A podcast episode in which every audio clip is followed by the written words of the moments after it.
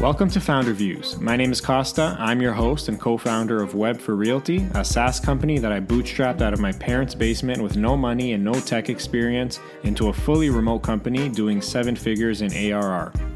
I'm taking you through my SaaS journey in real time as I talk about business situations I'm going through, thinking about, or just find interesting.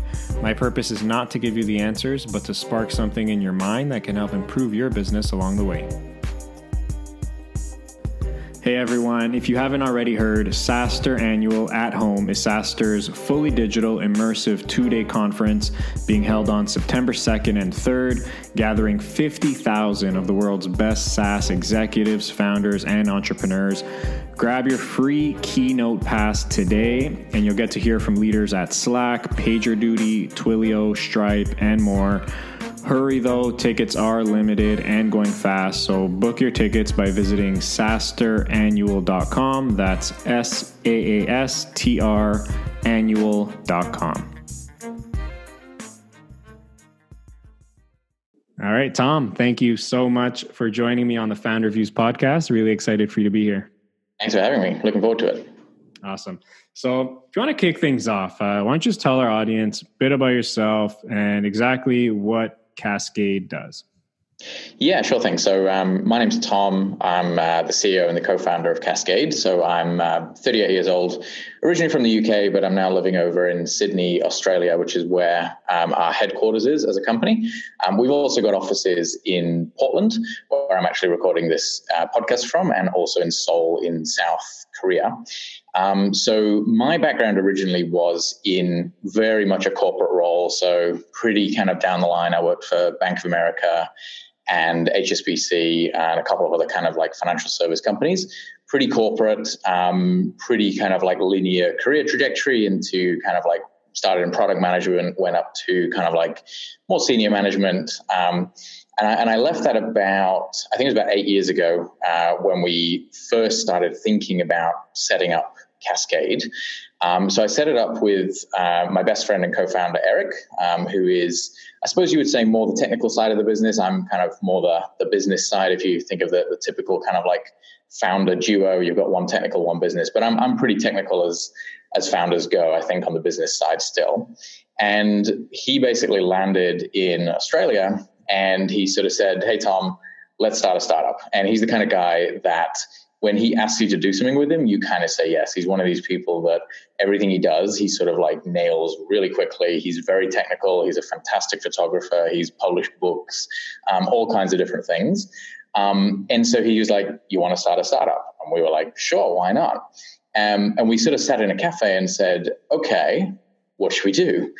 And I think a lot of people they kind of like have an idea that you know comes to them in the shower or on the toilet or something, and it's like a very organic process. With us, it was a little bit different because we actually didn't know what we wanted to do. So what we did is we sort of said, all right, well, what's what's the worst things that have happened to us this week um, that we think we could maybe do better? Like what what was what was bad about this week? And so we kind of both took turns and I said that um, one of the challenges that I'd had in my job, um, which was uh, still in the banking sector kind of at that time, was that I was really struggling to motivate my team around some of the great successes that they'd had um, in delivering projects, in launching new products um, in the FS space and the fact that a lot of their contributions had actually made the difference between the, the whole bank uh, in Australia delivering its its target and everybody getting a bonus. And I was getting a lot of plaudits for that as kind of like the you know the senior person in the team, but I was really struggling to kind of show the connection that their results had had and their projects had had to the overall kind of performance of, of the bank as a whole, even though it was a very direct line. And looking back on it, I now realize that part of that was to do with my own failure as a leader. I was pretty young at the time. I think I was like 27, 28. Um, and part of it was also because the systems that kind of like organizations have to track um, goals, whether that's like goal management software, HR software, task management software, none of those systems have any real connection to the strategy of the organization at a higher level. And so building those connections is a very manual process and is done through essentially leadership and, and you know, verbal cues. Um, so we kind of settled on that as the problem we wanted to solve with software, the connection between activities and actions and outcomes at a strategic level. So we started off kind of like building this prototype uh, of the product that is now called Cascade, which is a, a strategy execution tool. Um, and we tested it a little bit within the bank, um, tried it out on a couple of different teams, got some really good feedback.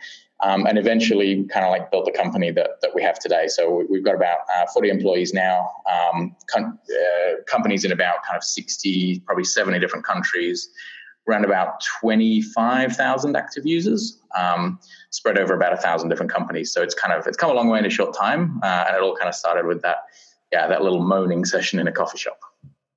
That's amazing. Thanks so much for for painting that picture. As you're describing it, uh, you know, sort of like laughing to myself. There's so many similarity similarities uh, with my story and my partner. Like I'm non-technical as well. He's more technical. Uh, we would meet up literally every Friday, just thinking of ideas, and that's how our business was formed as well. So uh, that's pretty funny. But um, okay, so that's awesome. That that sounds great. So 40 employees, 25,000 active users, uh, offices uh, in a few places. Um, sort of like, are, are you guys bootstrapped, or did you get funding for growth, or how's that? Yeah, work? so we're um, we're 100% bootstrapped. Um, so we basically we're like kind of the worst founders i think from a from a straight down the line perspective like we we've obviously neither of us had ever done anything like this before straight out of the corporate job we kind of probably arrogantly assumed that we could just start a business and it would work and i think I think we got lucky, but I think we could have easily got unlucky. Like there were certainly a lot of moments that were pretty difficult, but we ended up really not engaging with the startup community at all. It's a little bit smaller in Australia anyway than it, it would be if you were in like Silicon Valley or something like that. Um, but we were very much uh, kind of like heads down building the product. We managed to secure a couple of um, good deals. Um, like, our, I mean, our first customer took maybe like three to four months to sign, and that was a very small one. Our second one, our second customer was um, another financial services like contact of mine. So the first few customers were contacts, um, but it was a really, it was a decent contract size, really decent for a small startup, and they're actually still a customer today, like eight years on. Um, so we we basically just grew using kind of like you know, next customer, next check comes in. If it's 20K, it's 20K. If it's 50K, it's 50K. They were the good ones, of course. Um, and then we'd use that money to try and hire the next employee, you know, and, and it was very, very organic. Um, so we're still bootstrapped today. The 100% of the equity is still owned by um, almost majority is owned by the employees and then we actually have a couple of our customers that we've basically done some kind of trades with along the way so we had like one customer that was a, a, coding shop. They had their own coders and we basically said hey can we have two of your coders for a year and in exchange we'll give you like 2% equity? So we kind of really like traded hard off that equity not in financial terms but almost like trading favors for equity. And it, it kind of like it was the yeah i suppose the ultimate bootstrapping but it, it worked pretty well and we've managed to retain about 90 probably 95% of the equity within the, the founders and then a couple of members of the team that joined later on so we're, we're pretty happy with that i think we're pretty lucky the fact that it was a b2b product versus a b2c definitely made that possible um, and i think the fact that we started off with customers in the financial service space where you know the IT budgets are a little bigger than than in some other industries definitely helped us a lot. None of that was by design. That was kind of all by chance. I love it. That's uh, it's very impressive. Very impressive for sure. Do you share any financial numbers at all? I know you mentioned 25,000 active users. Is it safe to say like times that by 29? Um, no, so like we obviously, I mean, it's pretty different. Like we, we, our pricing has changed a lot over time. So we we started off charging kind of like ten dollars per user per month, and now our kind of like published pricing is up to about forty eight dollars per user per month. Um, there's um, there's a lot. you, you, can ask me some questions about pricing later if you like, because there's a lot of uh, bad and good stories I could probably tell you about that. But um, it's um, it's certainly yeah, our portfolio is is definitely mixed in terms of like the margin that we make on on different customers. Our next kind of like big revenue milestone, um, it, which I'm hoping that we'll hit either this year or potentially next year, is the 10 mil kind of like revenue mark. So that's kind of like where, where we're shooting for next to give you a sense of like how big we are. Nice. That's awesome. Good stuff. Um, all right. Perfect. So that, that definitely paints a, a nice, clear picture. Um, what about your ideal customer? Like, do you have an ideal customer profile essentially, or the type of company you attract? Yeah, that's a really great question. And it's actually something I'm talking about with the team. It's kind of the reason why I'm in Portland here because Uh, all of our uh, developers and marketers and product managers are based in Sydney, but a lot of our business, as you would imagine, is in the US. So our office here in Portland is staffed with mostly um, a few salespeople and then a lot of customer success uh, people. And one of the things we're talking about is like, who is our ideal customer? And it's I think it's one of those things that you're supposed to know up front and you're kind of meant to gear your whole business around that and your product around it. But the truth is, um, we, I, I, mentioned earlier that our, our customer base is really diverse. Um, so not only are they spread out all over the world, we've got everything from like tiny startups using it through to like a, a decent percentage of the Fortune 500 here in America are uh, customers as well. So really diverse. We've even got, you know, a couple of countries are using Cascade to, to run their strategy at a kind of a government level, um, you know, really diverse kind of like customer base. That's a good thing, um, but it also kind of presents a challenge when you're trying to figure out who your core customer is because you're seeing pockets of success in a lot of different places, but at the same time, you're still relatively small in the big picture. And so it's hard to kind of say categorically, okay, you know, 70% of our core customers are getting success, who are getting success fall into this group. Um, so it's been a really ongoing debate, and I think we've probably waited a little too long to, to decide for sure who our core customer is. And I think this year is the first year we can kind of answer that question. So with that long introduction, let me actually answer your question. Um, and I think our core customer, what we've realized is that strategy kind of falls into two camps, like business strategy, even personal strategy, you could argue. There's kind of the, the theoretical side of strategy. There's the the intellectual side where you're doing a lot of data led, um, you know, long term forecasting. You're doing like scenario planning. Um, there's kind of like that side of strategy, and there's people who really enjoy that. And then there's the more kind of like pull your sleeves up, figure out what you want to do and then get on with it as quick as possible. So very much kind of, I, guess, more like the kind of bootstrap type of people or people who maybe started their own business, people who are a bit more entrepreneurial. And what we're realizing is that the customers that get success with strategy execution software, at least the flavor that we provide, are the ones who are in that that kind of like second category. So the ones who um, they want software to help them structure their thinking and, and make a plan, and they want software to kind of like email them once a month and say, hey, how's this goal going? Okay, make sure you update this. Here's a task list, which is all the kind of things that our software does. They're not necessarily looking for something that's really intellectual or is really kind of like complicated around different methodologies.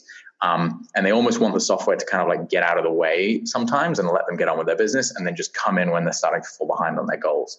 And so that's what we find works really well. Um, it doesn't necessarily translate to a, specific type of company. It's more like the type of person within the company. Um, so we work really well with doers, um, less good with people who just want to talk about strategy. Uh, you know, in a in a more kind of like general sense. Makes sense. Uh, that's a that's a great breakdown. But I think it's also very important, like to to understand your ideal customer profile and really like you know segment and niche it down as much as possible because i think that also uh, really improves like the messaging and the marketing and helps you uh, get to those people a lot faster and, and be more relatable so um, yeah i think i think a lot of companies uh, struggle with that uh, especially early on um, I'd love to take it back to the beginning. You know, I, as you've already mentioned, like your team has grown pretty significantly, bootstrapped. Uh, you know, close to 10 million in annual recurring revenue, hopefully uh, this year. Um, offices in, in three different continents around the world. So a lot of growth. Um, a lot of my listeners are early stage uh, founders with hopes of reaching the heights you're at. So you, touched upon it uh, earlier, but what did the early days look like? Uh, like, was was this always the vision, or did that sort of evolve as time passed? Um, I mean, it, it definitely evolved a lot. Like we, I think because we started off quite naively, um, we sort of assumed that we could build a piece of software um, in in the enterprise space, and that we would have um, customers who were paying us 50k a year, or 100k a year, or even like 200k a year in ARR each. And that would happen you know pretty quickly as long as we could get one or two runs on the board. And what we found was that obviously that's really hard. Um, you know any kind of like decent sized company is going to think twice about buying 50k of software, 100k of software off a, a, small startup. And we did remarkably well in that space. I think because we were very tech focused, you know, we, we got a lot of kind of um, compliance and certifications and security testing on our on our software done really early in our life stage, and that helped us a lot. It helped us get a couple of big name companies that we could then use as reference companies for other people. So we really over invested in infrastructure and in the quality of our documentation. Um, and I think that that helped a lot, but it was still a really hard thing to do to try to penetrate that market. And one of the things we found early on is that we were finding ourselves going head to head against a lot of the HR software providers, which was not really our intention. But when you think about strategy, strategy is made up of essentially goals. And a lot of companies already have some kind of goal management software, which is often the same one they use for like performance management appraisals. And that really wasn't what we wanted to do but we sort of thought, well, okay, that's where the budget is. You know, they've already got a 200k budget for uh, an HR software. Let's try and get a piece of that. Um, and I think that's kind of like conventional wisdom. You know, you go where the budgets are and, and you try and get a piece of it. And it really didn't work very well for us at all because obviously, being bootstrapped, we had no way to compete from a marketing perspective. We had no brand recognition whatsoever. Um, and we were just getting destroyed. You know, we, we would get these tiny little booths at these HR conferences, and it was just horrible. We, you know, we, you know, we were stuffed in a corner, and we were too scared to talk to anyone. And we were like, we think our software is better, but like we just don't feel like worthy because all these big spending companies are all around us. And it kind of put us off a little bit. And we decided to invert the business model. Um, and the truth is, you know, we got to a point where I think we got our first customer after three months. Our second customer was like six months later. Our third customer was six months after that. And so it was pretty demoralizing, kind of like going through, um, you know, months and months of not acquiring any customers and, and, not growing the business, particularly given we were reliant on that for payroll. Um, so we we basically, through desperation, I think, completely inverted our, our marketing strategy and went more towards the individual and we launched like a pretty aggressive inbound content marketing strategy um, mostly leveraged off our blog initially and then we added a few uh, cheat sheets downloads kpis uh, kpi booklets things like that and we managed to kind of grow a mailing list of people who are interested in strategy. Um, it's about 130k people on the mailing list now. Um, really, really big mailing list, and and it doesn't convert at a really high percentage. But what we do find is that by appealing to individuals, we are able to secure some of those bigger enterprise deals. They don't necessarily always start off at 100k. They might start off at 40k or 50k, and we're kind of like, you know, our customers are like begging and borrowing and stealing budget from other areas but then once the software goes in, we kind of expand and eventually people start potentially replacing their HR software with Cascade, even though that's not its core. Um, so we, we really had to kind of like get realistic about who we could target with a marketing strategy and switch to like this land and expand approach rather than trying to swing big and, and get the big deals up front. So, so that's interesting. You, you sort of touched on what I wanted to uh, to ask you next. You know, you know, a common question I get from early stage founders is about gaining that traction early on, which you just talked about. So, uh, if we can just unpack that, maybe like, so how did you actually manage to get your early customers early on? Like, what did sales actually look like? Was it from your existing tap into your existing network, or you know, yeah. what exactly did you do? So, I mean, the very first one was network. Um, so the very first one is like a 6K ARR deal. We really didn't do a lot, but it feels like a big deal, you know, when you when you've got nothing. Um, so the first one was was the contact, and honestly, it was someone who I think believed in in me um, through the relationship we already had, and and they took a little bit of a chance on us. Um, and the truth is, you know, they, they won't mind me saying this. Like we, we, were building that the product really almost to their specification because they were the first customer, and it was kind of not a great way to to, to start in some ways, but it did get us off the mark. Um, after that, we started tapping in not so much to my network, but more, I suppose, to my it sounds terrible, but almost like some of the credibility that I had in in the financial service space in Australia. Um, so we weren't necessarily selling to people that I knew, but our, our second customer was essentially a bank. Our third customer was uh, one of the, the credit card schemes. Um, and you know the first four or five were in financial services, although not directly contacts.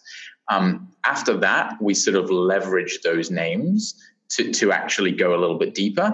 Um, and then pretty early on, I'd say maybe by the, the seventh or the eighth customer, we opened up um, a free trial version of the product um, online that people could self-service, which is a little unusual for like a kind of a 50k sticker price type product. Um, and it honestly didn't work that well. We probably only converted like one out of every 50 people that actually started a, a free trial over the, the, course of several months. Um, but it was enough to kind of get the, you know, the sixth customer, the seventh customer. And we pretty much continued like that until about customer number 20, which is when we started thinking about marketing in a real way. And, and we launched the blog and the mailing list. Love it. Okay, that that's awesome. Um, so fast forward to today, like how how's your sales process evolved since then? Like, are there any specific growth or marketing channels that are working best for Cascade right now? I know you mentioned content marketing. Is that still the primary channel you'd say? It is. So honestly, we're still 100% inbound focused. Um, so we get I would say nine, to be fair, 98%, not 100%, 98% of our customers come through inbound. So a really typical journey, like if you, if you hit up Google and type in something like how to write a vision statement or how to engage employees with strategy, um, we are like number one, number two from an SEO perspective for some really generic things. Um, and, and the blog post that we wrote kind of like managed to get to the top of, of, Google for quite a lot of those those really generic terms. And that's awesome in terms of volume. We get like, you know, maybe, I don't know, two and a half, three million people on our site per year. Um, but obviously, a lot of those people are not not qualified. They're, they're students, um, you know, they're just people generally searching. We get a lot of consultants kind of come through. Um, so we, we, we, we have a really broad digital footprint, but then we have to, we use um, HubSpot as our kind of like inbound marketing engine. We found that to be a pretty good tool for, for really honing in on the customers who are qualified and we qualify them based on whether or not they're checking out our product demo. Um, we tried it. We used some enrichment uh, tools like Clearbit and a, and a, few others to try and say, okay, who is this person? Um, is this someone we want to talk to? And then we segment really aggressively. And then what we do is we, we go, we take people through the kind of like typical funnel of saying, okay, this person's marketing qualified because they're doing the right stuff. Are they sales qualified? Like, do, you know, are they, do they have a job title that has management in there? Do they work for a company that is you know maybe not just like a, a one man band startup?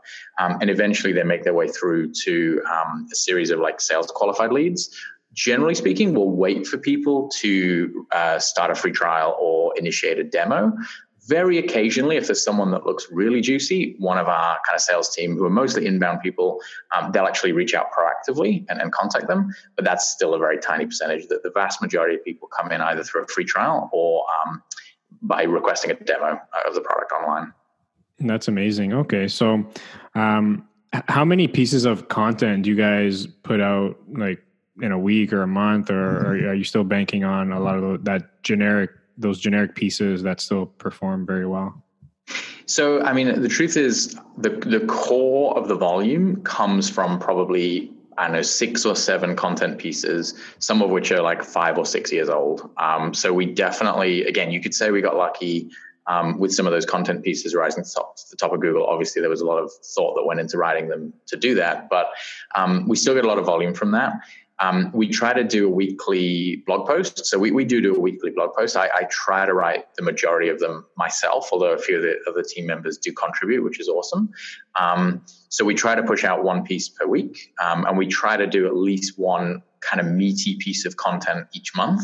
So whether that's like an ebook or um, you know, a, a, tool like a, we have a lot of templates that we we build where you know we we're quite good with Excel, so we build these like cool templates that prompt you to ask different questions about your business and then suggest KPIs that you might want to track based on what you're trying to achieve. Um, so we we definitely still invest pretty heavily in it. Um, one of the things that we're going to be doing this year is is really focusing in on that core customer piece in terms of our content. I think one of the things I'll say we've been guilty of in the past is we got addicted to the volume. So we were like, okay, we got 2 million people on the site this year. Let's get 3 million this year, 4 million the next year. And that is not the smartest strategy when, when you're still pretty small like we are. Um, so, yeah, as you rightly said earlier, this is going to be the year where we focus in on that core customer and make sure that we're tailoring the content a little bit more to those guys. Yeah. Okay. So that, that's that's very interesting. I'm curious. Do you worry about those evergreen pieces that you mentioned? Those six, seven pieces that where most of your traffic comes from. Um, do you worry about those like no longer being relevant and sort of Google dropping them off the mm. rankings? Um, it's always there as a, as a thought. I think I, I used to be more concerned about it than I am um, because we, we didn't used to have as good visibility over where our customers were coming from. So what we would we would kind of say, okay, all we know is that we had you know 25,000 website visits this week, and we got X number of trials, and we converted X number of customers, and we weren't doing a great job of tracking where they were coming from. I think what we've now realized is that whilst the the the breadth of those articles is great, particularly to get started, because you kind of don't know what you what you don't know in the in the start. So having a lot of data to work with is not a bad starting point. But I'm now more and more confident with with the fact that we've got that attribution data that we could actually create new pieces of content which wouldn't necessarily rise to number one on Google, but would bring in almost the same amount of trials and customers that one of those really mass market appeal content pieces is bringing in. Now, that hasn't really been tested yet because we've managed to evergreen those pieces pretty effectively. And, um, you know, we, but definitely we are seeing com- competitors are definitely targeting our keywords um, that, you know, they've seen what we're doing as an inbound strategy working really well. And we're definitely getting kind of like targeted by a few competitors. So it is there as a worry. Um, I know that we have the, the, mailing list is the other insurance policy. So because we've got, like say, nearly 150,000 people on that list, we could survive from a funnel perspective for quite a few months just by kind of working that list a little bit harder and then give ourselves a little bit of time to, to recover some of those those inbound kind of pieces that's the plan you know obviously never say never but like i feel okay about it um, but it is always there as a as a thought yeah, it makes sense. No, but a very, very uh, streamlined, very efficient sales process by the sounds of it. Um, how, how many sales folks do you have on the team? So we have um, two inbound people sitting here in Portland, um, and they basically field most of the free trials that come in and the demos um, from North America and a little bit of Europe. And then we have another two people sitting in our office in Sydney um, who do all of Australia and rest of world. Um, we do have a little bit of a probably a little bit of a gap in Europe. Um, we do have quite a lot of customers in Europe, particularly the UK, as you'd expect. we don't have a great sales presence there though, so we are trying to kind of grow out some of that capability in the in the middle of the map if that makes sense yeah yeah it makes sense okay perfect and do you still do the hiring at your company um, mostly, yeah. I mean, I, I, we have like a head of sales uh, and a head of customer success and a head of marketing. So we, we have like heads of in all of our core positions. Um, obviously, you know, young people. A lot of them it was their first job. That you know, this was we hired them as interns and promoted them through. So that, so it's a very young team, but um, I try to let them lead the hiring. I, I still get involved at least in some step, usually in the final interview. There's probably been a couple where I haven't, but generally speaking, I, I still try to be involved. Yeah. Yeah, nice. Uh, sort of touching on that, like you know, having such a global presence, both of customers and team members, um, how do you how do you keep everyone aligned and just maintain that cohesiveness amongst your team? It feels like a that question feels like a setup because that's literally um, what our software does, of course. um, so thank you for that. Um, you know, the, the whole purpose of, of Cascade as a software product is that you have a, a single strategic plan um, and each person then owns a series of goals, whether that's projects or KPIs that sit underneath those, those high level objectives that we agree to as a company. Um, and one of the great things about the software, of course, is that as people complete those projects, you know, ticking off tasks or, you know, updating a KPI um, within their own area, they instantly see the impact that that has on the overall strategy of the company so that the system kind of like auto calculates how the completion of your projects is basically taking us closer to our objectives, which are the, the kind of strategic goals.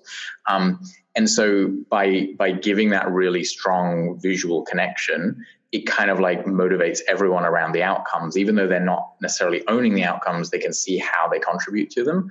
And it really kind of like helps drive alignment around those. So when we're talking about objectives, people are saying, okay, I completed this project this month, and that took us, you know, 20% closer to achieving our goal of being, you know, the market leader in this particular area.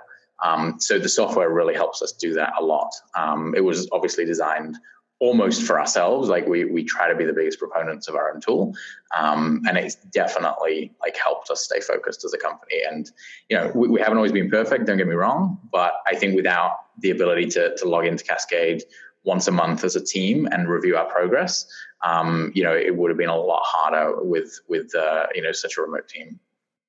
Yeah, you're you're right. That was a little segue for uh, sort of expected that type of answer, but um, you know, from a from a more of a metrics perspective, specifically, uh, you know, you know, again, being a company who who offers solutions to help companies with their strategy, um, I'd be curious to hear from you again from a, a, metrics point of view. Like, how do you measure success at Cascade? Like, what are the maybe two, three metrics that are important to you right now?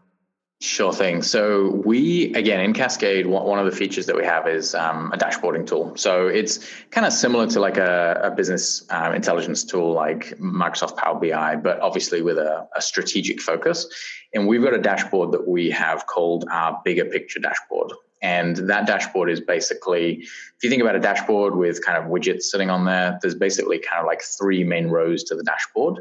Um, one is for um, essentially kind of like customer acquisition. That's the, like the top row, and we track metrics like um, number of people at the top of the funnel. So how many people are hitting the website?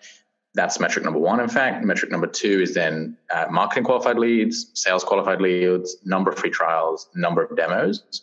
Um, and that's kind of like our top line statistics. And then, like the second row of the dashboard is kind of what happens next with those customers. So then we start tracking different things like um, organic growth of accounts, like how much are accounts growing on their own. We track NPS, of course, or not of course, but we yeah we choose NPS as a way of kind of tracking customers. Uh, we track like monthly active user rate, uh, daily active user rate, so a bunch of things around like how active people are in the product. Um, and then the third row is kind of like the outcomes. So that's where we're starting to track things like obviously total ARR, um, LTV, uh, average tenure of a customer um, and then year over year growth. Uh, so the very last metric that we track on that dashboard, I think is like metric number 13, is um, year over year growth in percentage terms. And obviously, as a, as a startup, we're trying to keep that number as high as possible, ideally somewhere between like 50 to 100% year over year uh, for as long as we can. I love that. I lo- love the structure uh, of the setup of the dashboard. Um, so you mentioned that's one of the features. Like, does that connect with like you know a, a payment processor, or how does yeah. that look? Yeah, it does. So each one of those widgets is connected via integration to a different tool. So a bunch of the marketing ones, as you'd expect, um, we use our integration to Google Analytics. Um, we also integrate with HubSpot. Um, we, we integrate directly, but also via platforms like um, Zapier. Uh, and of course, you can do direct API to API integration. So yeah, there's a lot of marketing tools that we use in the top part. In the middle part, we integrate with tools like Intercom, um, and our NPS tool, we use like a customer success tool called PlanHat at the moment. And then on the bottom, um, we integrate with our accounting tools. So for us, that's uh, Xero. Um, and then we also integrate with a couple of spreadsheets uh, like Google Sheets, which just automatically push updates to Cascade every time the, the cell changes. And that's just for some of the manual stuff that we need to calculate. Like some of the LTV calculations can be a bit difficult to get out in the format you want. So sometimes you rely on a good old spreadsheet integration to get that working. Yeah, you know th- that makes sense for sure. But yeah, you're right. I, I find a lot of those uh, SaaS specific metrics like LTV. Um, you know, you do your research on it, you might you might find like five or ten different calculations for it. Um, but I find, uh, yeah, the good old fashioned spreadsheet for those tend to work best. Um, this is usually a difficult question for most people to answer just switching gears a little bit but you know as a ceo of a growing company very successful you're probably wearing multiple hats and, and being pulled into multiple directions but what does a typical day look like for you as a ceo of cascade? Um, it's a good question. I think i'll give you the most I'll give you the most honest personal answer i can can you still hear me? Okay, sorry. Please, I got, I got yeah, yeah. Please, please. Do you want me to start that again? Yeah, go ahead. Yeah, cool. so yeah, it's a bit of a difficult question to answer, as you say, but I'll, I'll try and give you a very um, time relevant, pertinent answer. Um, one of the things that I do, which I know is a really bad habit, um, and has come from you know bootstrapping, I think, from day one, and and being really hands on is I still do a lot of things that are um, really quite uh, small and menial. So I'll kind of like go in in the morning and I'll like try and fix up a lot of errors that might have come in overnight with some of our syncs in our accounting system or various other things. Um, and I do that almost as like a kind of like therapeutic way of like starting the day. Um, and I'm trying to get away from doing that because it's really not the best use of my time and i'm trying to kind of like step back and, and be a little bit more strategic. Um, so what i'm trying to do is actually start my day instead of looking at like the systems actually look at cascade look at our strategy and basically say okay what do i need to do today in order to move one of our objectives forward? Um, so i'm trying to kind of like force myself to be as strategic as possible. I think it's a personal problem i have. I think there's a lot of a problem a lot of kind of founders have when they, they started off small um, and I'm trying to again use the system to to force me to do that. Um, so that often then results in me kind of like going around and asking a lot of questions of people and bugging people and saying, "Hey, I was thinking we needed to improve some of our engagement, you know, of our smaller customers. What could I? What could we do to do that?" And people are just like, "Leave me alone. I'm working on this epic or whatever." Um, so I'm definitely kind of like being a bit more of a pain in the ass than I used to be. Uh, but I, I also think it's probably the right thing so um, yeah, that's that's kind of what I'm trying to do. Um, I'm trying to avoid getting too involved in too many sales meetings and things like that. Really empowering the team more and more in, in that sort of stuff. But obviously, I do sometimes get called into to some of the bigger clients as well. Yeah, you know, I, I don't think you're alone in that. Um, you know, I, I, think I'm guilty of the same thing. Again, coming from a similar bootstrapped, you know, smaller background, uh, you still find yourself getting caught up in, in, in those granular things. Uh, but it's interesting how, how, you put it, sort of therapeutic. Uh, mm. it's, a, it's a nice way to put it. yeah, um, that's it. It's um, you know, and this is why I'm, I'm, a little torn about it because on the one hand, I know I shouldn't be doing it. On the other hand, I I, I like to tinker, um, and I I sort of feel like if I take all of those things that I enjoy away, you know, will I still enjoy running the business? So I'm still kind of like figuring out that balance, but I know that I need to get more and more strategic as the business grows. Yeah, fair enough, for sure. Um, curious as well. So, other than your own tool, Cascade, which uh, you know you obviously use internally, but um, any other favorite tools or apps you use or your team uses to stay productive and efficient that you want to share? Yeah, sure. So, I mean, our stack is um, like HubSpot definitely plays a, a, really big part in it. Um, so, we use that for our CMS, um, we use that for our sales, we use the CRM in there, uh, and we use the marketing tool. So, we, we do, don't get me wrong, that tool is not perfect and is pretty expensive. And I don't actually recommend that smaller startups start with that. I think you can achieve most of the stuff and get the learnings you need using WordPress and a bunch of other things and, you know, comparable. Uh, but I think at our level, um, it, it's starting to make sense. So HubSpot's a pretty good one. Um, we use um, we started to use we use um, Hull uh, as our kind of Hull.io as our like customer data tool. So that kind of like centralizes all of our data in and out. Um, so that's been pretty good. Um, and then we we use we obviously use Intercom. I think everyone a lot of people use Intercom um, to, to kind of like stay connected to our customers. Um, funnily enough, this probably is an annoying answer, but I've actually tried to kind of like use fewer and fewer tools because I found that often you can get a bit addicted to trying different tools and kind of like thinking that they're going to solve your problem when actually the problems you have are way more fundamental. They're about your story or, or your, you know, your, your core customer. So I've been trying to wean myself off experimenting with tools um, quite deliberately in the last year or so because again, I, it kind of plays to my nature to tinker a little bit. Um, so I've tried to, to do that less and less, which is probably counterintuitive to the question. But um, yeah, we, we've definitely settled on a few core ones like HubSpot, PlanHat, Hull, um, and then we use things like Chargebee for our billing, but nothing too crazy. Um, yeah, we try to go back to basics a little bit. No, I, am totally with you on that. You know, one thing I do maybe once or twice a year is actually like line by line see exactly what other SaaS apps we use internally, and most of the time we can either like get rid of them, use another product that can do something similar for a much cheaper price, maybe downgrade. I think it's mm-hmm. really easy to get sort of, um, you know, SaaS hungry and just like tinker with different apps and trying testing different tools that you think are going to help you. But you know, after taking a step back, you realize, you know what, don't really need this. And generally, that can save easily a few thousand dollars uh, in a year. Um, yeah. By doing that quick little audit. Absolutely. I, yeah, you can save money, and I think you can also get a bit more real about your problems. Often, tools tools aren't your problem. If you've got a problem uh, as a SaaS company, it ain't tools. Uh, it's something else. The tools are just like the icing on the cake. Exactly. Love that. Love that. Um, Tom, I do want to be mindful of your ta- time. Um, I do end off each chat with what I call the founders three. You ready? Sure. All right. Uh, number one, your favorite business book. I hate it when people ask me that question because I feel like such an illiterate fool. I basically don't read anything at all. Um, but what I tend to do is I, I read the, the, the kind of like trashiest sci-fi fiction that I can find to, to distract myself from business. so it's again, apologies, an unsatisfying answer. Okay, not bad. Do you do you listen to like podcasts or anything? I do, yeah. So I, I, listen to a bunch of uh, startup podcasts um, just to try and stay close to that startup world because we're so out of it, not having investors. But um, yeah, that's about it. All right, cool. Uh, number two, your favorite vacation spot? Well, we just came back from Maui uh, in Hawaii, and I got to say, there's very few places as, as perfect uh, as that. And I, you know, I live in Australia, so uh, that's high praise.